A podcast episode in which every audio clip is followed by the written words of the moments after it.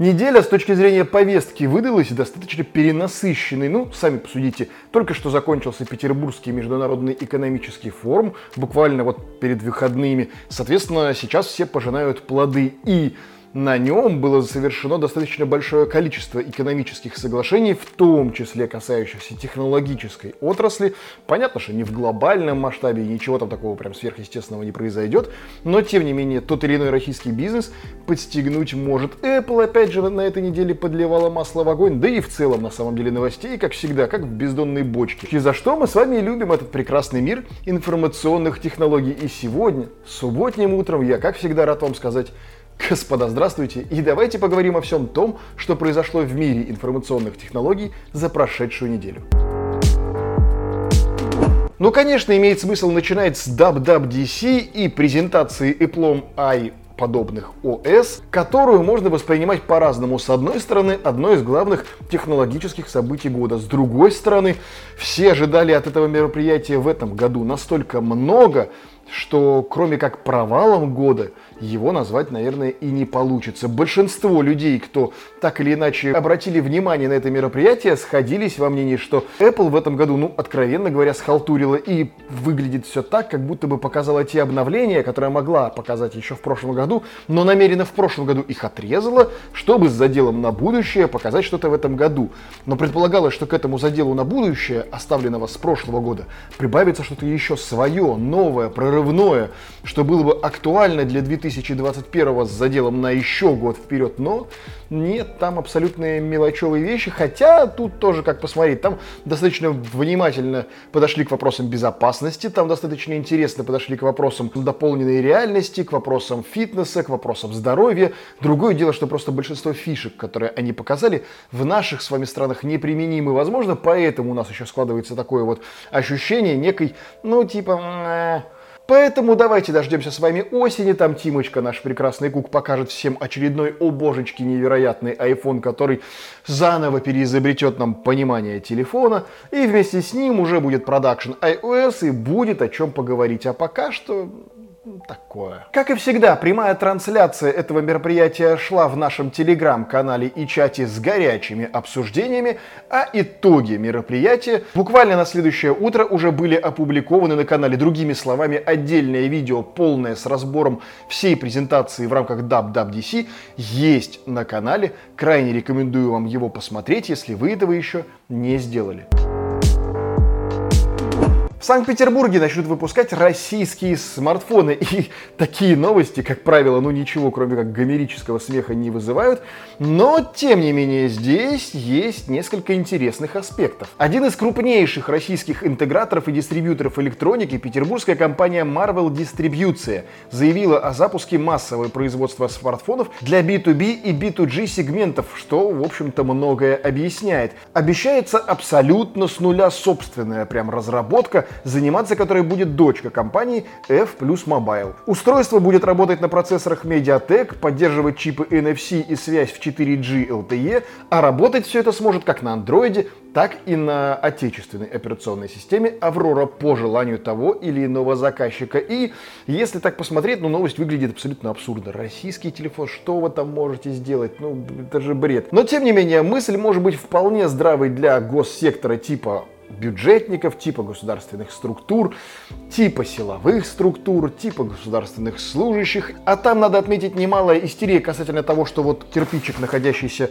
в наших с вами руках, это, по сути дела, вражеская история прям вот шпионская. В такой связи сам факт хотя бы попытки внедрить российское устройство, ну, нельзя не приветствовать. На текущий же момент государство уже начало размещать заказы на российские девайсы с этой операционной системой. Смахивает на то, что м, как будто бы тендер писали непосредственно под конкретного разработчика и конкретные вообще вот, ну, тех задания конкретного технического устройства. Никогда такого не было, и вот опять. Что же касается массового потребителя, то понятно, что тут можно быть настроенным крайне скептично. Вывести хоть какую-то гонку с нами, как с конечным потребителем вот в жизни, конечно же, эти устройства не смогут и даже пытаться не планируют. Разумеется, это для тех, кому его выдадут, заставят пользоваться из-под палки, условно армия, условно полиция, условно, может быть, врачи, учителя и еще кто-либо, кому как бы нужны средства связи, и их вполне может быть, что должны даже обеспечивать государственные органы, но выдавать какое-то устройство стороннее там на андроиде или на чем-то нет желания или возможностей, а здесь, ну вот в рамках единой государственной закупки и поддержки бизнеса, вот будут закупать. Рамки поддержки и перспективы бизнеса, конечно, очень сильно напоминают АвтоВАЗ. Гибкие смартфоны Galaxy Z Fold 3 и Galaxy Z Flip 3 будут намного дешевле предшественников. Авторитетный источник утверждает, что два складных смартфона, анонс которых ожидается летом, несмотря на все их улучшения, будут доступнее прошлогодних моделей. Причем говорится о снижении цены примерно на 20%. То есть Z Fold 3 можно ожидать примерно на уровне 1600 долларов, а Galaxy Z Flip 3 около 1100 долларов. Это могло бы стать неплохим подспорьем, чтобы складные устройства начали входить в обиход, но, во-первых, 1600 долларов вообще-то ну, не такая уж и маленькая, а во-вторых, помноженное на российские налоги, логистику, РСТ и все остальное прочее, ну вот мы с вами и получим цену типа там 160-180 тысяч рублей при любом раскладе. Ну, даже если это устройство сделают дешевле, хорошо, 140, что мало, что ли, ну, окей сильно дешевле все равно пока что к текущему моменту не получится. Более того, эти устройства продолжат очень сильно терять в цене, потому что каждое следующее будет, ну, такой, знаете, ступенькой вперед, прям очень большой технологический, и разрыв между устройствами достаточно большой. Попробуйте сейчас купить первый Galaxy Fold, но это же, ну, на него смотришь, что это прям архаизм. Второй, да, не вопрос. Первый, ну, уже как бы такое, и продают их там, ну, типа, по 30-40 тысяч рублей на Авито, пожалуйста, прямо сейчас можно идти и покупать, при том, что устройство устройство еще два года назад выходило за 180. Потеря в цене просто колоссальная. Но такой вот он мир в новых устройств и инноваций. Да, надо понимать, что это устройство не для всех, это устройство статусное. Это для людей либо очень замороченных на технологии, либо желающих очень сильно выделиться. А как мы все с вами знаем, хороший понт дороже денег, поэтому брали и будут продолжать брать.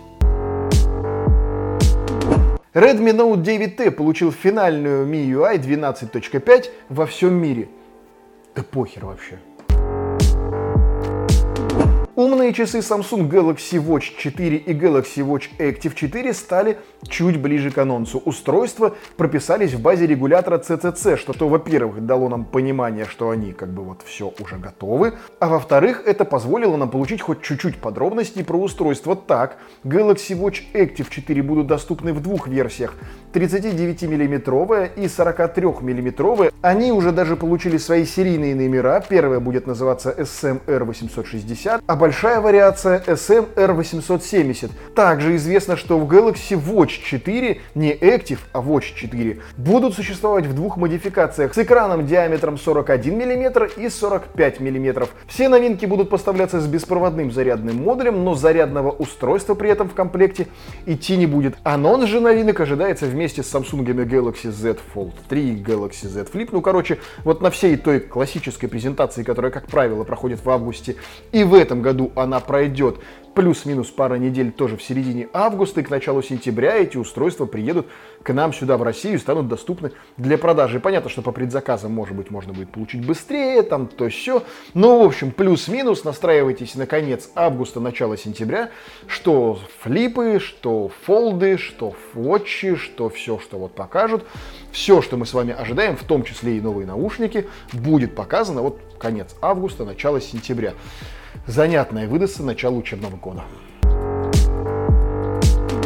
Поставки новых моделей MacBook Pro начнутся в третьем квартале. Несмотря на утверждение аналитика Джона Просера о том, что Apple представит новые MacBook в рамках WWDC, на презентации ни в первый ее день, ни в последующий анонсировано их не было. Впрочем, не было анонсировано вообще ни одного аппаратного продукта. Свежие же данные гласят, что новые 14 и 16 дюймовые MacBook Pro будут запущены в третьем или четвертом квартале. Ну, я вам такой невероятной аналитики могу выдавать сколько угодно в третьем либо четвертом квартале. Ну, все равно, что сказать, что в этом году будут новые макбуки, да, прикиньте. А еще в этом году будут новые айфоны.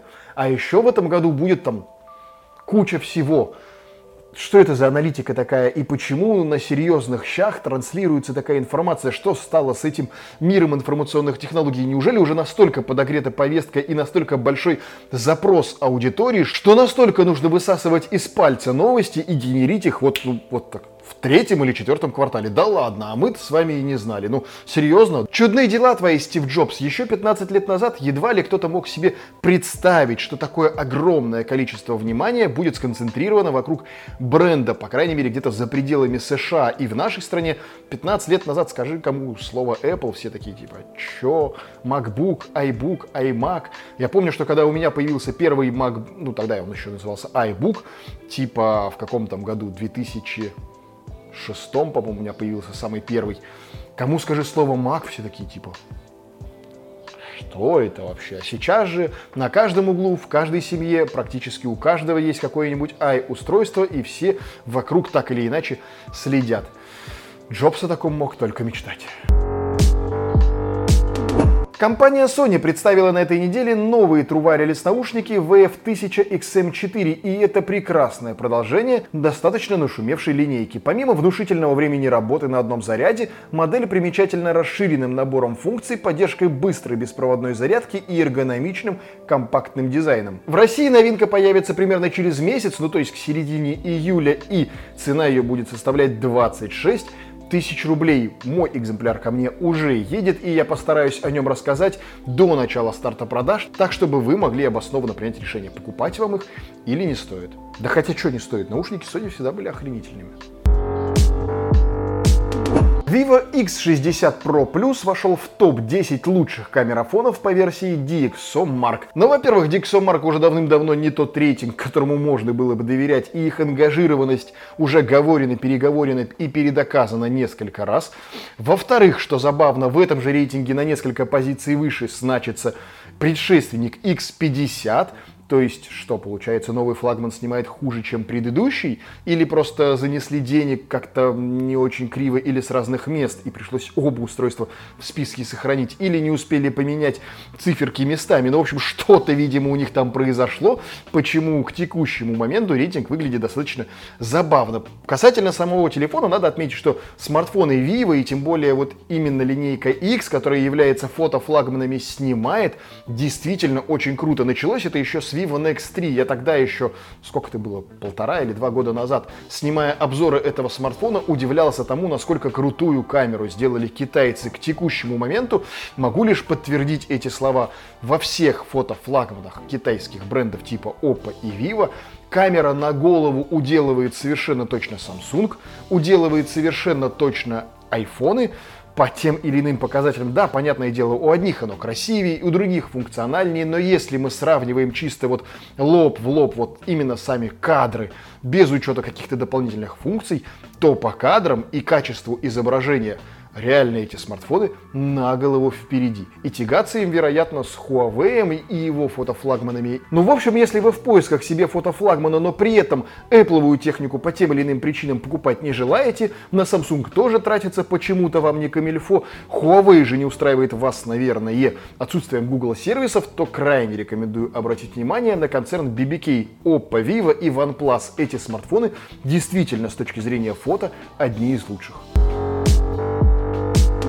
Произошла крупнейшая в истории утечка паролем под ударом все пользователи интернета. В свободном доступе в интернете оказался файл более чем с 8 миллиардами паролей. Это больше всего населения Земли и почти вдвое больше суммарного количества пользователей интернета. Вероятность взлома при помощи этого файла выше тем, чем чаще конкретный пользователь использует один и тот же пароль в разных сервисах. Ну, во-первых, тут стоит отметить справедливости ради, что утечка, конечно, достаточно большая, но прошлая такая же крупная утечка была буквально в начале года, типа там в январе, по-моему, или в феврале, и тогда такого огромного значения какого-то хайпа ей не придали, а тем временем тогда утекло более трех миллиардов паролей. Конечно, да, сейчас в три раза больше, и в первую очередь утечка пугает своими цифрами. Тут надо понимать, при таком объеме, конечно, возможность подбора конкретно вашего пароля увеличивается в разы. С другой же стороны, если посмотреть на сам файл и то, что там внутри находится, ну, честно говоря, эти пароли выглядят как будто просто случайно подобранные какие-то числа вот просто обычным генератором. Но, возможно, это действительно просто пароли так отсортированы, и это просто впечатление. Но, тем не менее, файл действительно существует, в нем действительно очень много всего интересного. Переживать ли на эту тему? Наверное, не стоит при условии того, что у вас включена в основных сервисах двухфакторная аутентификация, а я так надеюсь, что она у вас включена уже N лет подряд. И если этого еще не сделано, то прям вот бегите, выключайте это видео и идите, включайте себе двухфакторку хотя бы в основных сервисах, типа там Гугла, типа социальных сетей, типа своих мессенджеров и всего остального. Даже этот-то способ не обеспечивает вам стопроцентной безопасности, но без него делать в современном мире совершенно точно нечего. И, учитывая двухфакторную аутентификацию, ну пусть они там подбираются пароли к моей учетной записи, все равно им потребуется еще доступ к моему смартфону, чтобы так или иначе получить там условно смс с моего ну, привязанного номера телефона или какого-то другого еще устройства или дополнительного сервиса, который так или иначе перепроверит то, что это действительно я вхожу Поэтому сильно переживать, наверное, не стоит. И опять же, в большей степени это не заточено под Россию и наших пользователей. Но в действительности, что у вас там красть? Рецепт пельменей из заметок или дикпики, которые вы рассылаете всем подряд? Тем временем пароли сливали, сливают и будут продолжать сливать. И тем массивнее это будет происходить, чем объемнее и всеобъемлющее цифровизация будет заходить в нашу с вами жизнь. И от этого никуда не деться. С этим нужно жить и к этому нужно как-то приспосабливаться. Так или иначе, ограничивая свои сервисы, используя безопасные пароли, не используя один и тот же пароль на всех сайтах подряд, включив двухфакторку в конце концов, даже если у вас не сильно сложный пароль, она так уж вас хотя бы хоть как-то обережет. Но тем не менее, современная действительность действительно накладывает свой отпечаток на нас с вами. И мы с вами уже не будем прежними такими, как были люди 20 лет назад. У нас есть какая-то вот своя уже деформация, что будет еще через 10-20 лет, страшно себе представить.